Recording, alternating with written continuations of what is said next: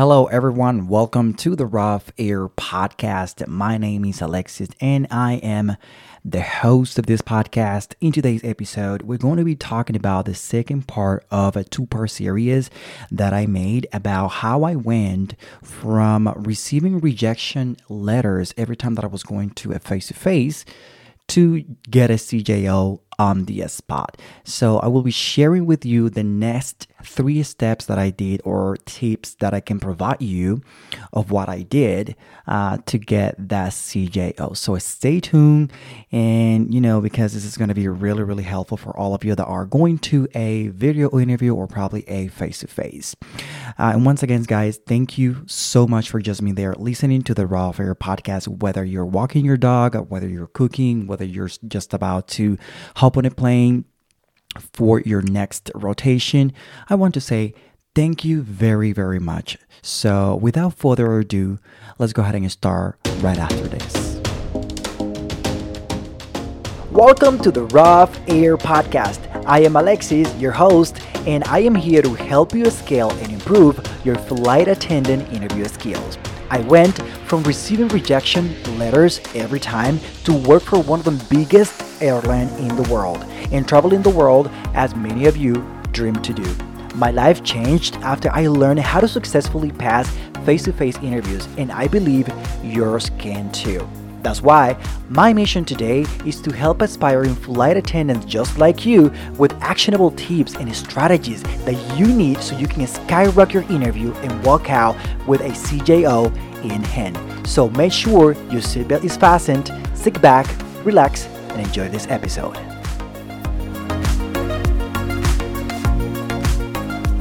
All right, guys, welcome back to the Rough Air podcast. I am really fired up because today's episode I will be sharing with you guys the next uh, three steps that I did uh, for me to become successful in you know in my journey of becoming a flight attendant and if you haven't listened to it go ahead if, and if you want to get a little bit more of a perspective about this episode i will recommend listen the last episode of the part one of this series uh, for you to better understand, you know, the entire uh, process that I did uh, of the five steps that I did to become successful and earn a CJO. Also, guys, I want to say if you find value in my podcast, go ahead and share this over Facebook groups, over Instagram, and let other people know that this podcast exists. There's so many people struggling on, you know, becoming better at their interviews, and I really want to say, you know, share this, and you know, people may find value as well on these episodes and these topics that I, you know, help just to help you guys out become better and successful and stand out in your next face-to-face interview. And also guys, if you haven't done so, I want to share with you my one of my biggest strategies for one of the most uh, common questions in the face-to-face or video interview, which is tell me a little bit about yourself or can you share a little bit about your background?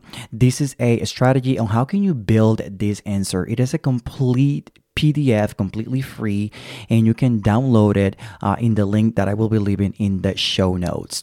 Uh, if you haven't done that, so go ahead and download that. Is the strategy that I share with my students inside of the In-Flight Crew Academy, and I really want you to have it because it's just you know pretty simple and easy for you to you know miss that introductory area or part of the face-to-face interview. So Let's go ahead and dive in into today's episode. So, the first two um, steps that I did was identify my level of interview skills that I had. And the second step that I did was going deeper in my research. Both of those steps are critical important for you to go from rejection letter into face to face, sorry, into CJO. Why? Because you need to identify where are you failing? Where is, you know, your level of expertise when it comes to interviewing and what are your weaknesses so you can improve them. And then you can go and use those weaknesses and look for the information, right information for you to improve those weaknesses.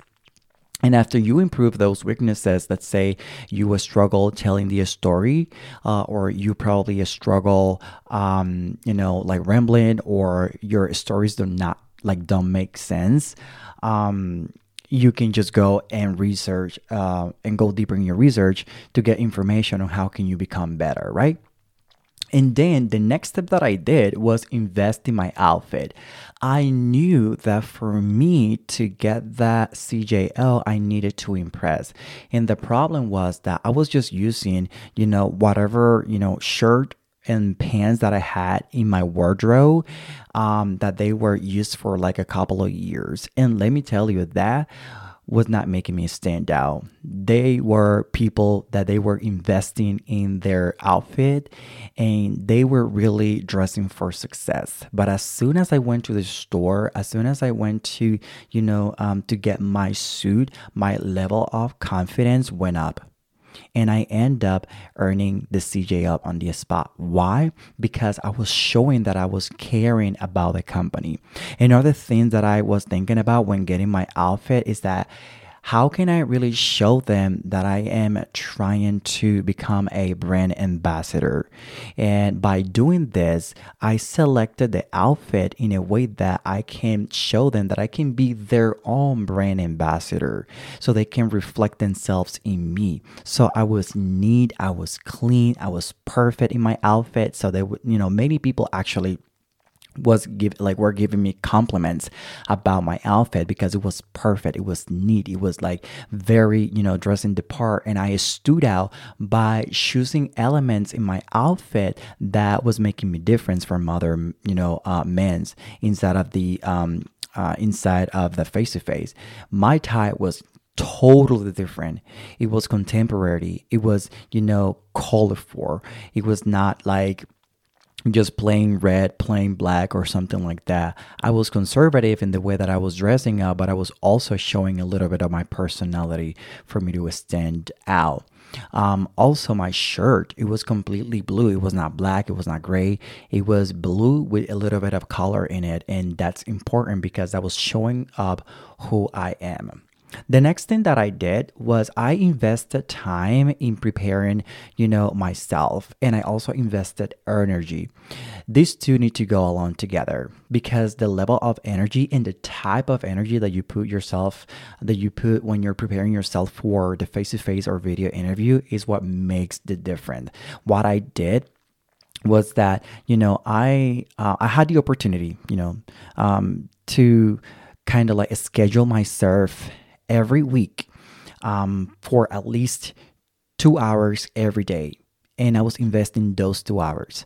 So, what I did, I put a commitment for myself to be there, presence for myself, and show up for myself. That's what I did. I was showing up every day in my room, quiet, with a little bit of, you know, soft pre- uh, piano music, and studying and repeating and going over the questions and going over my weaknesses. Oh, I'm rambling. Or probably because I, I have a language barrier, I was like, okay, this is kind of like the words that I am not able to pronounce really well, or these are not like um, the key elements or the core values i'm not mentioning this on you know on this answer or probably you know i'm not saying this in a way that make uh, that makes sense like you know it's looking for those area where you can improve them and make sure that you can improve those in the next uh, time that you're practicing. So the very next day, I was like, what I need to improve. Okay, this and that. So let me just work towards those uh, elements that I need to improve. And that's that's how I went from like going from zero from my zero level of expertise in you know interviewing to a hundred percent being able to answer any question being able to answer um uh, any behavioral question using the STAR method because I was able to practice and invest time. And the problem is, like, many people don't want to invest time in preparing themselves. And I had the opportunity recently to talk with a couple of, like, around like 10 flight attendants that were for different airlines. And I asked to each and every one of them, like, who do you attribute your CJO to and why? And none of them answer that they give credits to their preparation level which they went um, you know which had the opportunity to uh, go to the face to face, stand out, and earn a CJO. So that was like music to my ear because it's like, oh, this is what I preach and tell all my students inside of the academy. You need to invest time for you to prepare. And that's why the coaching program is amazing um, because we invest time in preparing you in you know making sure that your skills um you know become like go from zero to a you know a 100% level. And I make sure that you go confident in answering, you know, any behavioral and situational question.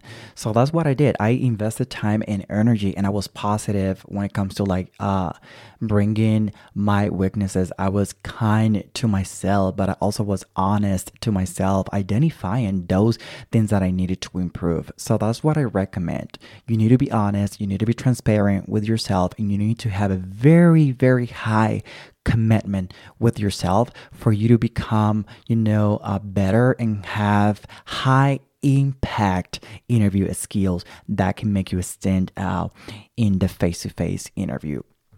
And the last thing that I did uh, was prepare myself for the unpredictable.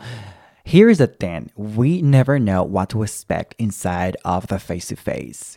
And because they could change things, and because, uh, like, in the face to face, things may like may go wrong like another course for example if i study um, five questions right and i focus myself on just going over those five questions and guess what? When i go to the face-to-face none of those questions are asked to me. I may freak uh, freak out. I may lose uh, sense of the interview. I probably you know uh, go all over the place. My stories may not uh, may not um, make sense and probably i would not use the START method the right way so I needed to come up with, um, you know, uh, with a, a, strategy that um, make me prepare for the unpredictable. One of those things that I did was just like making sure that I have any strategy that I can answer any behavioral questions. Because if you can answer any behavioral questions, it doesn't matter what questions the interviewer can ask you. It doesn't matter if you don't know what questions they will ask you. You will have that strategy in which you can leverage your uh, answers. And that's what I teach inside of the academy. Having a strategy that can help you answer any questions, any questions, regardless of the type of the question, situational or probably um, or probably behavioral. You will have the opportunity to answer those questions with confidence because you already have a strategy on how you can answer them. So, right now, I want you to do me a favor. If you have been invited to a face to face interview or you have been selected for a um, for a video interview and you haven't selected your date of your interview yet, I want you to, you know, ask yourself this very uh, these questions in a very honest way. What is the level of my interviewing skills? How many hours a day do I need to invest in order to become more confident? Do I know all relevant information about the airline? If the interview were today, how confident am I to go to the interview, make an amazing first impression, and make the hiring team want to hire me? You need to make sure that you have answer and honest answers for these questions. And that's how you can identify your level of expertise.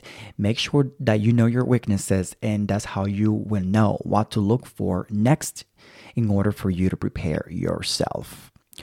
Thank you guys for staying into this until the end of this episode. I really appreciate it. Once again, if you feel like you found value on this uh, on this episode, uh, make sure that uh, you can share this on any other platform that people may need it.